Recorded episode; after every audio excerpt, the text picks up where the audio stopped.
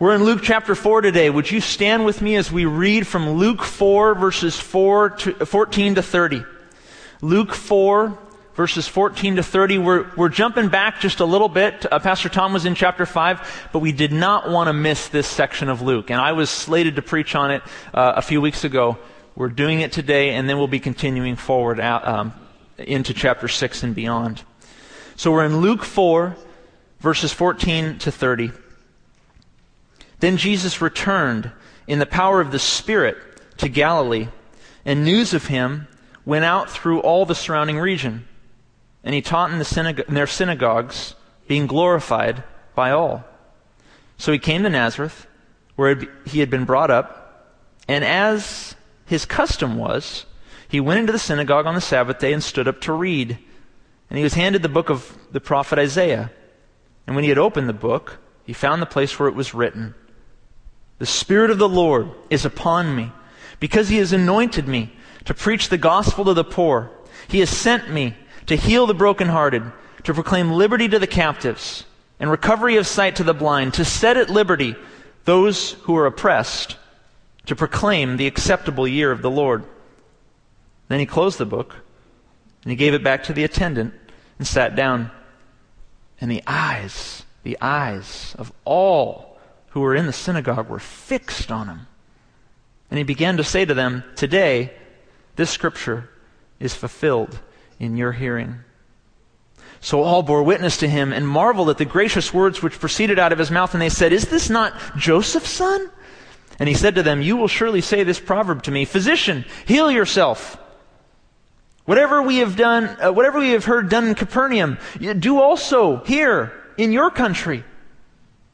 Then he said, Assuredly, I say to you, no prophet is accepted in his own country. But I tell you truly, many widows were in Israel in the days of Elijah, when the heavens were shut up three years and six months, and there was a great famine throughout all the land.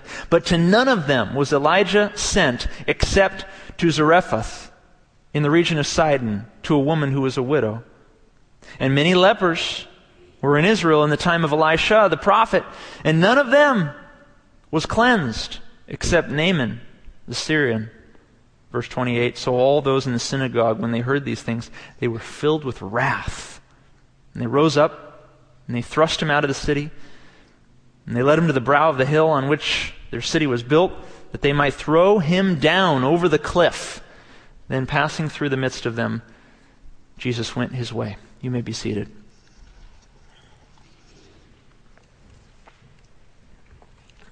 On your outline at the bottom of the first side, John Martin writes these words. He says, These 17 verses serve as Luke's summary of what happened throughout the entire ministry of Jesus. Let me read that part again. These 17 verses serve as, as Luke's summary of what happened throughout the entire ministry of Jesus. That is, Jesus declared himself to be the Messiah, verse 21. The Jewish hearers proved themselves to be unworthy of God's blessings, verses 28 and 29. And the gospel would also go to the Gentiles, verses 24 to 27.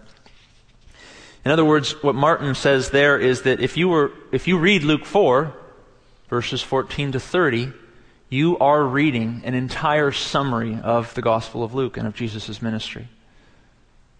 It's an important and critical text, one that we do not want to overlook.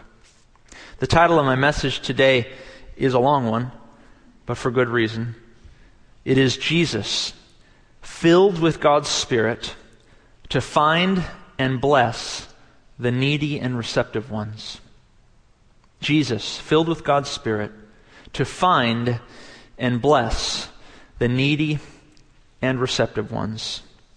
Let's look again at verse 14 to 16. Luke writes, Then Jesus returned in the power of the Spirit to Galilee, and news of him went out through all the surrounding region. And he taught in their synagogues, being glorified by all. And so he came to Nazareth, where he had been brought up. And as his custom was, he went into the synagogue on the Sabbath day and stood up to read. Um, a little bit about the synagogue. Um, this is a, a, a fascinating um, organization in first century Israel. The synagogue uh, was a, uh, an entity that developed, most scholars, some scholars say it developed during the exile period. In other words, during the time in which Israel was exiled to Babylon Others say no, the synagogues appeared shortly thereafter, the, the, the they call it what's called the post exilic period. Just after the time in Babylon, that's when the synagogues began to develop. It's a little bit difficult to determine which is correct. Needless to say, sometime between approximately the mid 700s and we might say the mid 500s BC, synagogues began to arise throughout ancient Israel. These were different than the temple, which of course was at Jerusalem. The temple was the central focus uh, of the uh, religious expression of the Jewish faith. But synagogues were smaller subsets of what was ultimately to be taking place in the temple. A synagogue was uh, put up in a town with at least 10 men. Then you needed to be 10 uh, men or elders, so to speak, in order to form a synagogue. And uh, they, they were put up in towns for the purpose of prayer, of uh, community worship, of reading of the, the law and the prophets. There was a synagogue ruler. Um, you might recall um, a man by the name of Jairus in the gospel story. We're going to meet Jairus in Luke chapter 8. And there was a synagogue ruler, the, the, the archelaon, who uh, basically conducted the synagogue. He was the head elder. He organized the services. Uh, he, he arranged what would happen on a Sabbath day as the, as the, the people would come and, and meet in the synagogue. Um, what they would do beyond prayer and worship was a, a, primary focus on reading of the law and the prophets, and it was in that order. They would, there, there, would be someone that would come among the men, that would come to the, to the front, so to speak, of the synagogue. They would rise up and they would read a portion from uh, the Pentateuch, somewhere between uh, Genesis and Deuteronomy. They would read from the law, and then there would be a selection read from the prophets. Um, oftentimes Isaiah, which is what uh, Jesus is going to stand and read here in our text. But the man would stand up, he would read a selection from the law and the prophets, and then he would sit down, and this is significant, he would sit back down um, as they began to comment on what was just read. So there was, you know, we stand during the reading of the word here at Coast. That's something that we generally do um, out of a, sh- a, sign of respect, a, a sign of um, admiration to God for His word. That has historical roots in what happened in the synagogue. When it says that Jesus stood to read, that was a very common practice for standing to read the law or the, or the prophets. And then they would sit down to comment on um, on the scriptures. So if we were in keeping with the synagogue, I'd be preaching from the front row facing this way. That wouldn't work too well, though, right? Jesus stands and uh, he's, he's handed the book of Isaiah. Before he's handed it, though, take a look at what it says about Jesus in verses uh, 14 to 16. It says, Then he returned in the power of the Spirit to Galilee he, having just come out, by the way, uh, off of baptism, off of the temptation experience in the wilderness. So Jesus here is, ha, has had some very powerful spiritual experiences. And it says there he, he, news of him went out throughout all the surrounding region. So all of a sudden there's, Uh, news is going out about Jesus. He's been baptized by John. Word is circulating because remember, everybody was talking about John the Baptist. Everybody was talking about him. And here John the Baptist is saying, Whoa, I think this guy is the Messiah. So word is circulating about Jesus. And verse 15, he taught in their synagogues, meaning all the surrounding synagogues of Galilee, being glorified by all. Glorified there, meaning being praised by all. The people the Jews in the synagogues who were listening to Jesus among the elders of every local synagogue. He would stand up, he would speak, and then he would sit down and he would comment, and they were, they were listening and they were very curious as to what he was beginning to teach in the surrounding regions. They were praising him. They were recognizing his authority. So he came to Nazareth, his hometown, verse 16, where he had been brought up as was as his custom was, he went into the synagogue on the Sabbath and stood up to read. Now we get to verse 17. Now, he was handed the book of the prophet Isaiah. Here again is you can see an arrangement of the service. So Jairus in Luke 8, who is the head elder of the synagogue, hey, he would have had an arrangement of service. He would have probably apportioned out what was going to be read from the law, what was going to be read from um, the prophets, or perhaps he would have simply selected the scroll from which to read, and that the person who stood uh, before the people would then pick a selection within that scroll. Jesus is given the Isaiah scroll. And he stands up and he spreads out the scroll. Verse 17 handed the book of the prophet Isaiah. And when he had opened the book, he found the place where it was written. Verse 18 The Spirit of the Lord is upon me, because he has anointed me to preach the gospel to the poor. He has sent me to heal the brokenhearted, to proclaim liberty to the captives and recovery of sight to the blind, to set at liberty those who are oppressed, to proclaim the acceptable year of the Lord. Then he closed the book, or the scroll, and gave it back to the attendant and sat down. And the eyes of all who were in the synagogue were fixed on him. And he began to say to them, Today, the scriptures fulfilled in your hearing. Let's look carefully at what Jesus read for just a moment, because what he read is in, of incredible significance. First, the opening line of verse 18. It comes from Isaiah chapter 61 in our Bibles, verses 1 and 2. The Spirit of the Lord is upon me number of things taking place in that text. The first is, is that it's Trinitarian. Do you notice that? You have the Holy Spirit of the Lord God is upon me. We're going to find out who me is in just a minute. It's a Trinitarian reference there in Isaiah 61 1.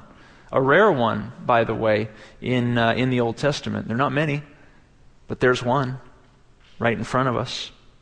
Also, this is a reference to perhaps to the baptism that Jesus just experienced in Luke 3, where the Holy Spirit descended like a dove upon him. The Spirit of the Lord is upon me, Jesus is reading. Of course, now he's reading from Isaiah 61. So let's get out of our minds just for a minute that Jesus is referencing himself. Remember, he's standing in the synagogue. He's spread out the scroll. He's found the selection that he wishes to read, and he begins to read it. Well, he, from the audience's standpoint, he's simply reading a selection of Isaiah. He's simply reading a selection of the Old Testament scriptures. But who's me in Isaiah 61 1? Who is me? On your outline there, the word me there is also known throughout the book of Isaiah as God's servant, also known as the Holy One of Israel. And I'll let you write in the last one, it also is known as Messiah.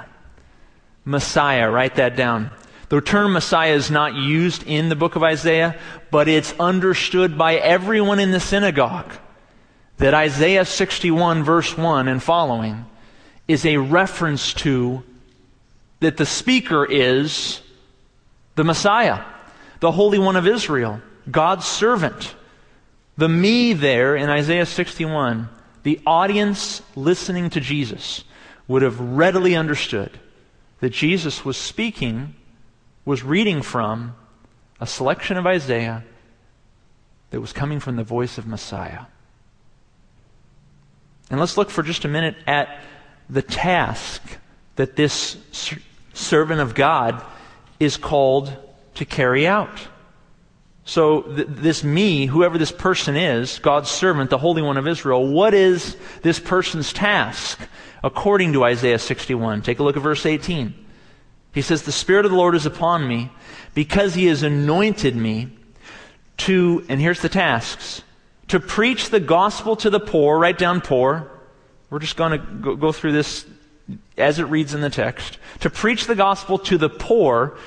He sent me to heal the brokenhearted, to proclaim liberty to the captives recovery of sight to the blind, to set at liberty those who are oppressed, and to proclaim the acceptable year of the Lord. Now I'll go to your outline for just a minute. The task of God's servant, I've summarized it a little bit, I've compacted it a little bit, is to preach the gospel to the poor. Second bullet point, to heal the brokenhearted.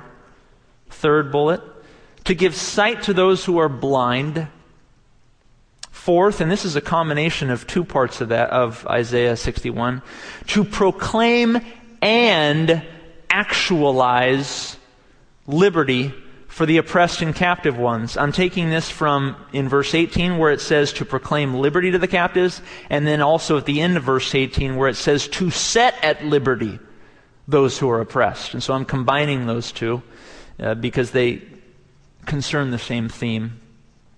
And finally, and I've given an interpretation of this here on the outline, to declare the year of Jubilee freedom from all debts in accordance with Leviticus 25:10 which is to proclaim the acceptable year of the Lord. A little bit about verse 19 of Luke 4. When, when Isaiah wrote to proclaim the acceptable year of the Lord, that's, uh, that's terminology in the Jewish scriptures referencing back to the year of Jubilee, the year of freedom, the year of freedom from debts. Every 50 years in the Jewish calendar, there was a proclamation of a year of Jubilee in which all essentially uh, debts owed another were supposed to be forgiven, were supposed to be um, put away, and actually even returned, such that if you sold your land to someone and you sold it because you were in dire straits and you sold it for pennies on the dollar, so to speak, and so you had just you had made a, a poor and a hasty decision and you had sold it at the year of jubilee, that poor decision, that the, the, the, the, the, the dire straits that you were in, is expected to be returned to you and you're to be restored what you had once lost. Debts canceled, poor decisions wiped out, a reset for the community, for the culture, so that there would not be uh, a taking of advantage by others toward you, so that there would not be a culture of abuse so that there would not be uh, situations in which uh, the, the poor and the marginalized in particular were abused by those who had means. The year of Jubilee was, uh, well, in many respects, it was a way to um, distribute again to those who had lost what they owned or who had encum- encumbered themselves with excessive debt to, be, to have that forgiven. And so to proclaim the acceptable year of the Lord is, in essence, to declare the year of Jubilee, freedom from all debts.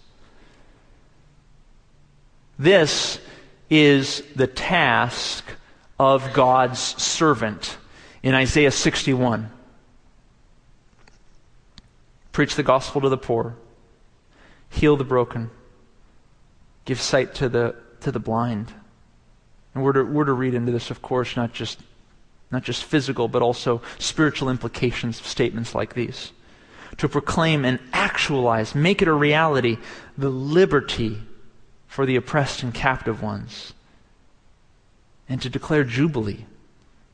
To declare that no more will those who are poor and marginalized be encumbered by excessive debts and by years of, of regretting bad decisions. There'll be a canceling of debt when God's servant comes. It's a fascinating text in Luke in Isaiah 61. And of course, as the people were listening to Jesus speak about God's servant, they were, they were fixated on Jesus. It says as much in verse 20. Look at it. Then he closed the book, he gave it back to the attendant, he sat down, and the eyes of all who were in the synagogue were fixed on him. They were staring at him, mesmerized by the selection that Jesus had chosen from the prophet Isaiah. Why were they mesmerized? Why were they, um, why were they just in awe of this moment? Well, for one, I think that they were um, a little bit confused and perplexed you know, they were, they were hearing about Jesus, right? News of him was going throughout the region. His popularity was rising. They were hearing from other synagogues what he had told them, and they were very excited for this, this new rabbi to come and to speak in their synagogue. And he was a, a homegrown boy. He had, he had gone to the town high school. They were excited. He was coming home. They were going to see what he could do. And so they were, they were a little bit apprehensive. They didn't know what Jesus, what he would preach on, what, he, how, what, how would he comment on it. They were apprehensive. They were a little perplexed. And you know what? It was understandable that they were. Even John the Baptist on your outline, John the Baptist was even perplexed by Jesus, by, by everything that he would do during the life of his ministry up until the point where John was beheaded. John was watching him going, wait a minute, are you Messiah or not? I'm confused. In fact, on your outline right there, it says right in the middle, when asked by John's disciples whether or not he was the Messiah, this is what Jesus said in Matthew 11. Jesus answered and said to them, Go tell John the Baptist the things which you hear and see. The blind see, the lame walk, the lepers are cleansed, the deaf hear, the dead are raised up, and the poor have the gospel preached to them. Sound familiar with Luke 4? The task of God's servant in Isaiah 61, what Jesus read from, and how Jesus responds to John the Baptist later when, when he's confused, and now the people are confused, are part and parcel of one another. Isaiah 61 and Matthew 11 line up neatly, beautifully.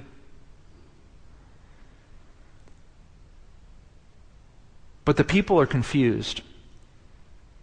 And John is confused because this wasn't their conception of Messiah. This was not their conception of Messiah. I want to skip a little bit on your outline to where it talks about what the crowd expected next. Look what it says. It says, But the crowd says, No, Jesus, go on. Keep reading. Keep going in Isaiah. Get to the best part, Jesus. Get to the part that, that fulfills what we think Messiah is. Keep going, Jesus. I know you have read from Isaiah 61, verses 1 and 2, but Jesus, keep reading. Why would they have wanted that? Because of what comes next. Look at Isaiah 61, 2, and then later in 5 and 6.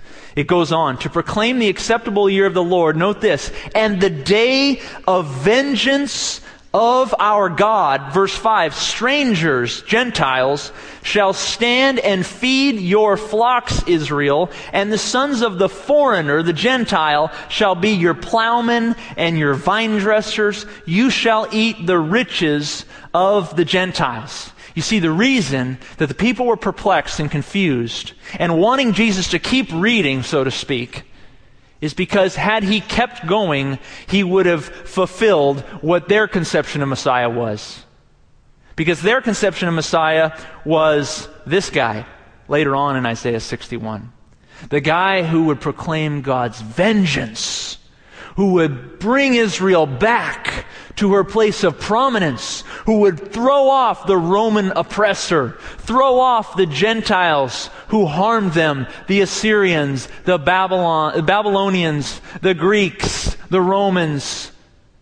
The Jews of Jesus' day and the men of the synagogue listening to Jesus that day, they wanted Jesus to keep reading in Isaiah. They said, you know, I don't, I don't like his selection. I want him to keep going. Get to the vengeance part. Get to the power part. Get to the authority part. Get to the part where Israel is lifted high and all the nations are bowing down before us. Get to that part, Jesus. Jesus doesn't read that part.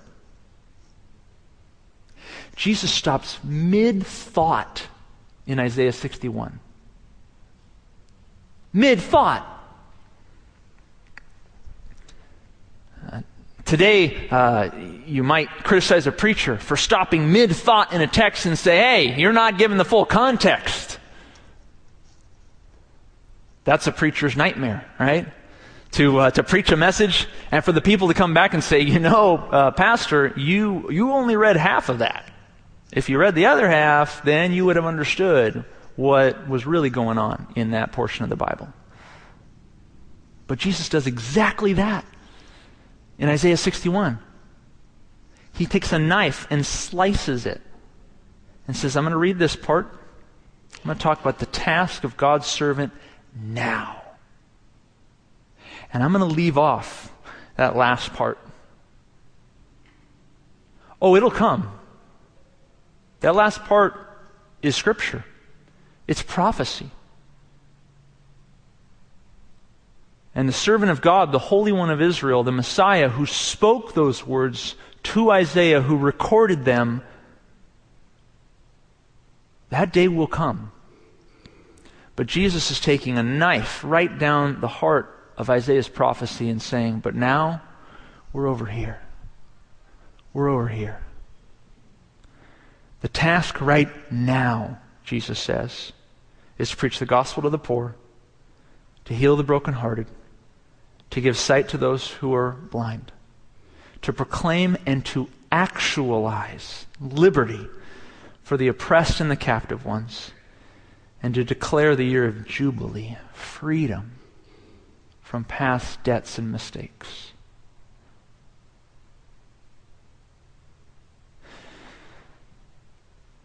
Many then in Jesus' day, and many now in our day, get Jesus' mission wrong. Write that down, right in the middle. Many then and many now get Jesus' mission wrong. We mistake the idea that now is the time for vengeance now is the time for God to put all things right and to take the powers that be in this world and to turn them upside down, to take evil and to squash it utterly and entirely, to take sickness and disease and to do away with it forever. God, right now, turn the world upside down and make it right Bring back your justice. Bring back your vengeance on those who have been evil toward us and toward you. And do it now, God. That's what many expect of Jesus right now. And Jesus said 2,000 years ago, and he's saying today to us, you know what? I've taken a knife and I've separated the purposes of my first coming and of my second coming. And we're still here. We're still in the realm of preaching the gospel, of healing the broken, of giving sight to the blind, of proclaiming and making a reality of liberty to those who are captive and oppressed in spiritual bonds of wickedness, and to declare freedom from all debts and past mistakes sins. Don't mistake Jesus' mission, friends. Uh, I like politics. Uh, many don't. And I don't suggest making it a hobby. But in my, in my desire for good politics, I sometimes get this idea that somehow, some way, it could all be right if just the right man were chosen or just the right person were in high places. Oh, Lord, it would then be right. But you know what? I'm fooling myself. I'm thinking over here. I'm thinking over here. Jesus says, This, this is what's now. Wait for vengeance. Wait for God to make all things right at his second advent. But right here, right now, focus on the task that God's servant, Jesus, the Messiah, was focused on. Change the world in a different way. Not through power, not through authority, not through high places. Change hearts. Lift up broken people. Find the blind ones, and the needy ones, and the poor ones, and the ones in chains of addiction and oppression and break those chains in the power of the Spirit. Jesus was filled with God's Spirit. Why? To find and bless the needy and receptive ones. He was commissioned by God, endowed by the Spirit's power, to identify who were the needy ones, who were going to be the ones to receive receptive hearts. Find them and bless them. You know, the people were faithful in the synagogue, you know, very faithful. Goodness gracious, they were faithful. The Jews of Jesus' day would, you know, run circles around us when it came to uh, faithfulness and attentiveness to the program, so to speak, of the synagogue. They were there every Sabbath. They were there listening to the law and the prophets and hearing the commentary of the rabbis and the itinerant teachers who would come. They were faithful. They were sitting in synagogue. They were receiving the law, receiving the prophets. But guess what? It did not guarantee them God's favor. It did not guarantee them God's favor.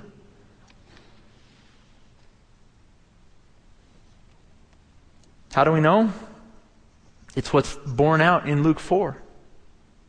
Look at this, verse 22. So all bore witness to him and marveled at the gracious words which proceeded out of his mouth. And then they said, Is this not Joseph's son? You know, the carpenter?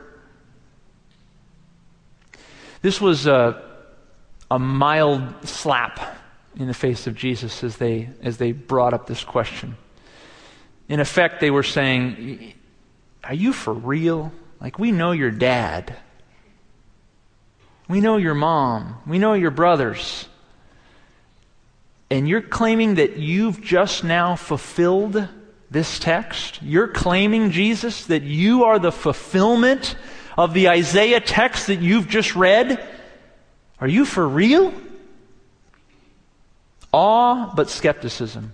Wonder at Jesus, but a little bit of suspicion faithfully sitting in the synagogue morning, noon, and night on Sabbath, faithfully attending to the reading of the law, the reading of the prophets, the listening of the commentary. And yet, the Messiah stands before them, God's servant, the Holy One of Israel, and says, And I'm it. And they go, Ah, I'm not so sure. And he said to them, he was perceiving their thoughts here. He said, You'll surely say this proverb to me Physician, heal yourself. Whatever we've heard you do in Capernaum, do also here in your country. In other words, Jesus was saying to them, You know what? I know what you're thinking. You're saying, Prove it. Prove it, Jesus. You've gotten up here, you've, you've, you've read your, your piece from the prophet, you've made your comments. Now prove it. Heal yourself. Do what you did in, in, in Capernaum. Which for Luke is actually chronologically out of order. What, they, what he did in Capernaum came, comes later in Luke, but actually comes earlier in the chronology of the Gospels. Again, the Gospels are not always chronological. Keep that in mind as you read them. Often thematic instead of chronological. Prove it, Jesus. Verse 24 And he said to them, Assuredly I say to you, no prophet is accepted in his own country. But I tell you truly, many widows were in Israel in the days of Elijah, when the heaven was shut up three years, six months, and there was a great famine throughout all the land. But to none of them was Elijah sent, except to Zarephath, in the region of Sidon, to a woman who was a widow. And many lepers were in Israel in the time of Elisha, the prophet, and none of them was cleansed except Naaman, the Syrian. Where's he going with this? Why is he going in this direction as he responds to the charge of prove it, Jesus?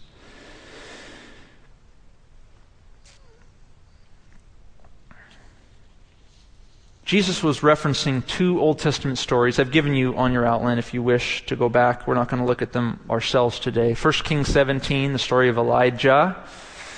2 Kings 5, the story of Elisha that uh, are referenced here.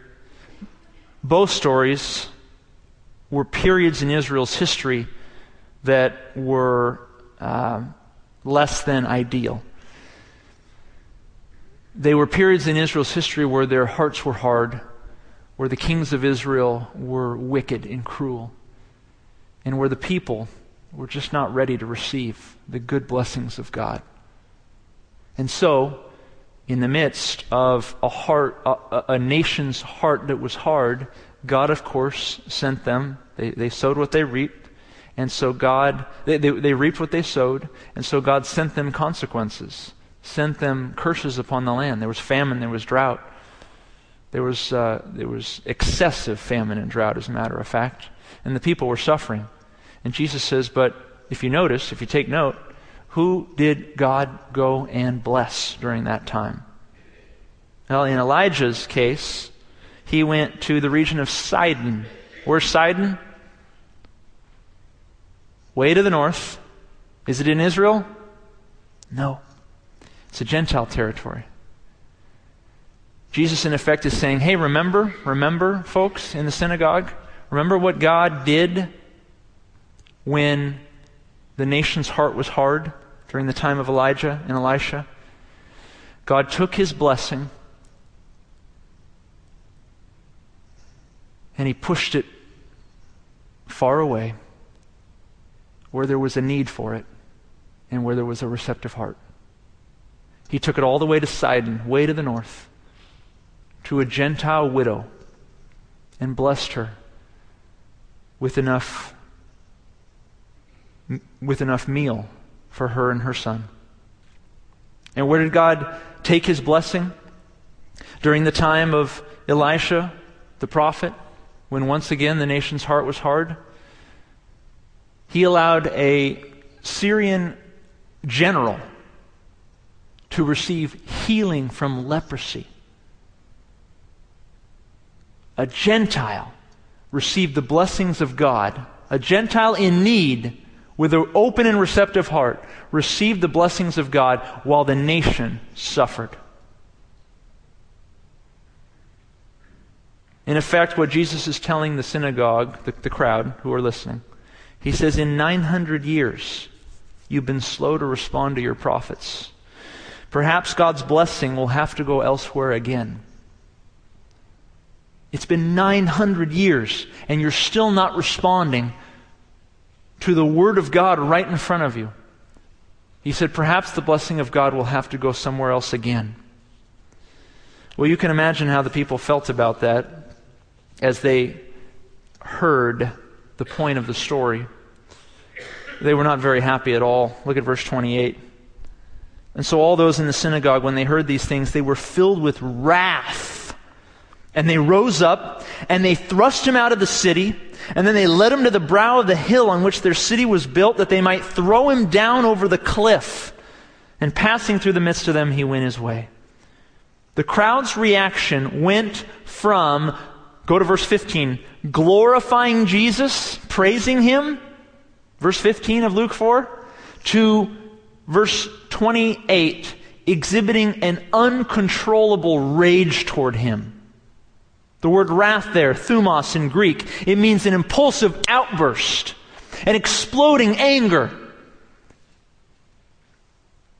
It's different, by the way, from the traditional word wrath used to describe God's wrath, which is orge, which means a more settled, a secure anger, a resolved anger. Orge is used to describe God's wrath. Thumos is used to describe the people's wrath. It explodes out of them. It is a rush of rage. They thrust him out of the synagogue. They throw him out of the city. They lead him to the brow of the hill on which the city was built. I've been there. I've seen that hill, actually. And uh, what they were about to do was toss him over a cliff, and if he had survived it, they would have thrown stones down upon him. Probably hearkening, pr- pr- probably hailing Deuteronomy 13:5, the notion that Jesus was a false prophet and deserved such a death. But Luke says Jesus went his way, poreuomai, to go one's way in a led direction, in a divine direction, has the notion of divine leading. Jesus went his way, led by the Lord. A, a miracle, really, that he escaped the crowd that day.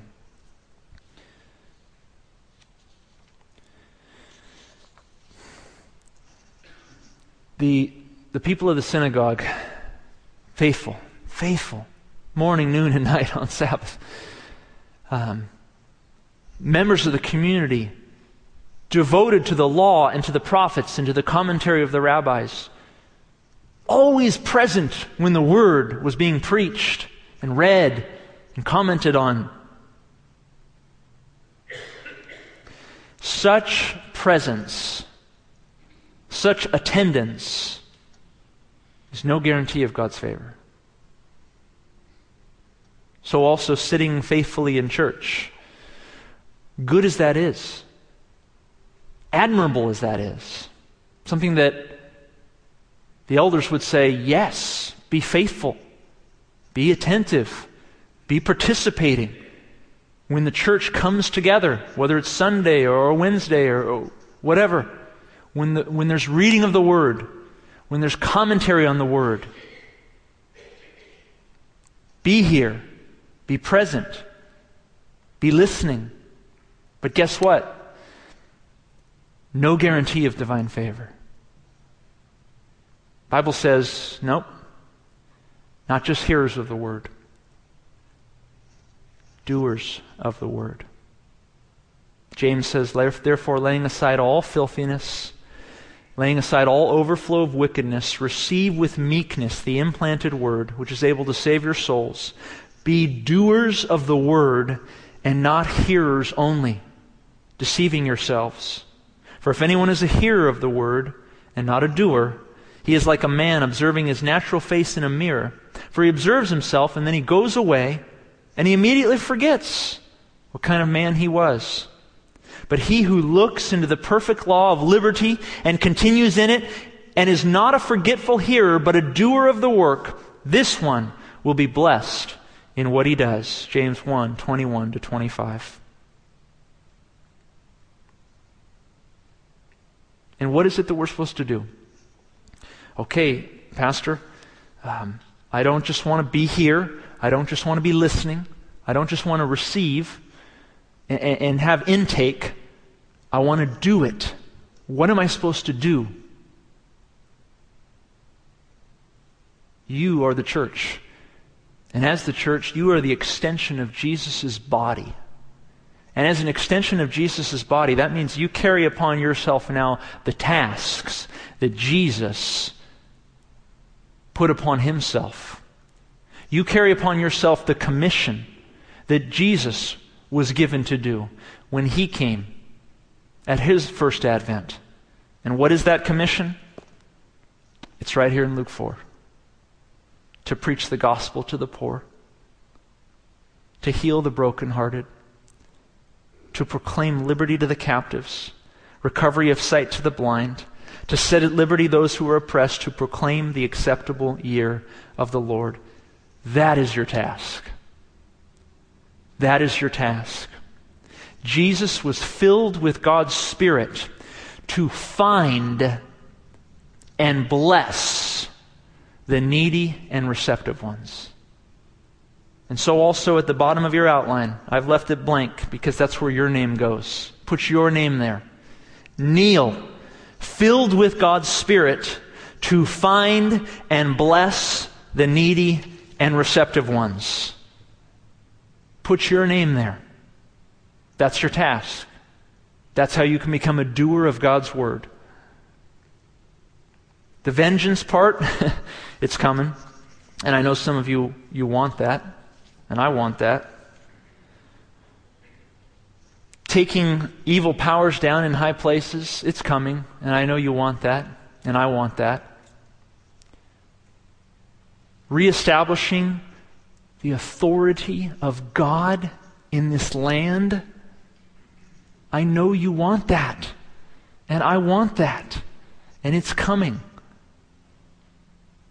But such things are not yet. What is now is finding the needy and receptive ones, the ones who need it and the ones who will hear it. And if they are neither, then pass them by. Don't cast your pearls before swine. I only speak so long to someone until time and time and time and time again they reject it. And then I move on. And I say, I'm going to find somebody who's needy and who's receptive. And friends, that's why um, we make such an investment in people like Mignon. She told, I saw her Friday.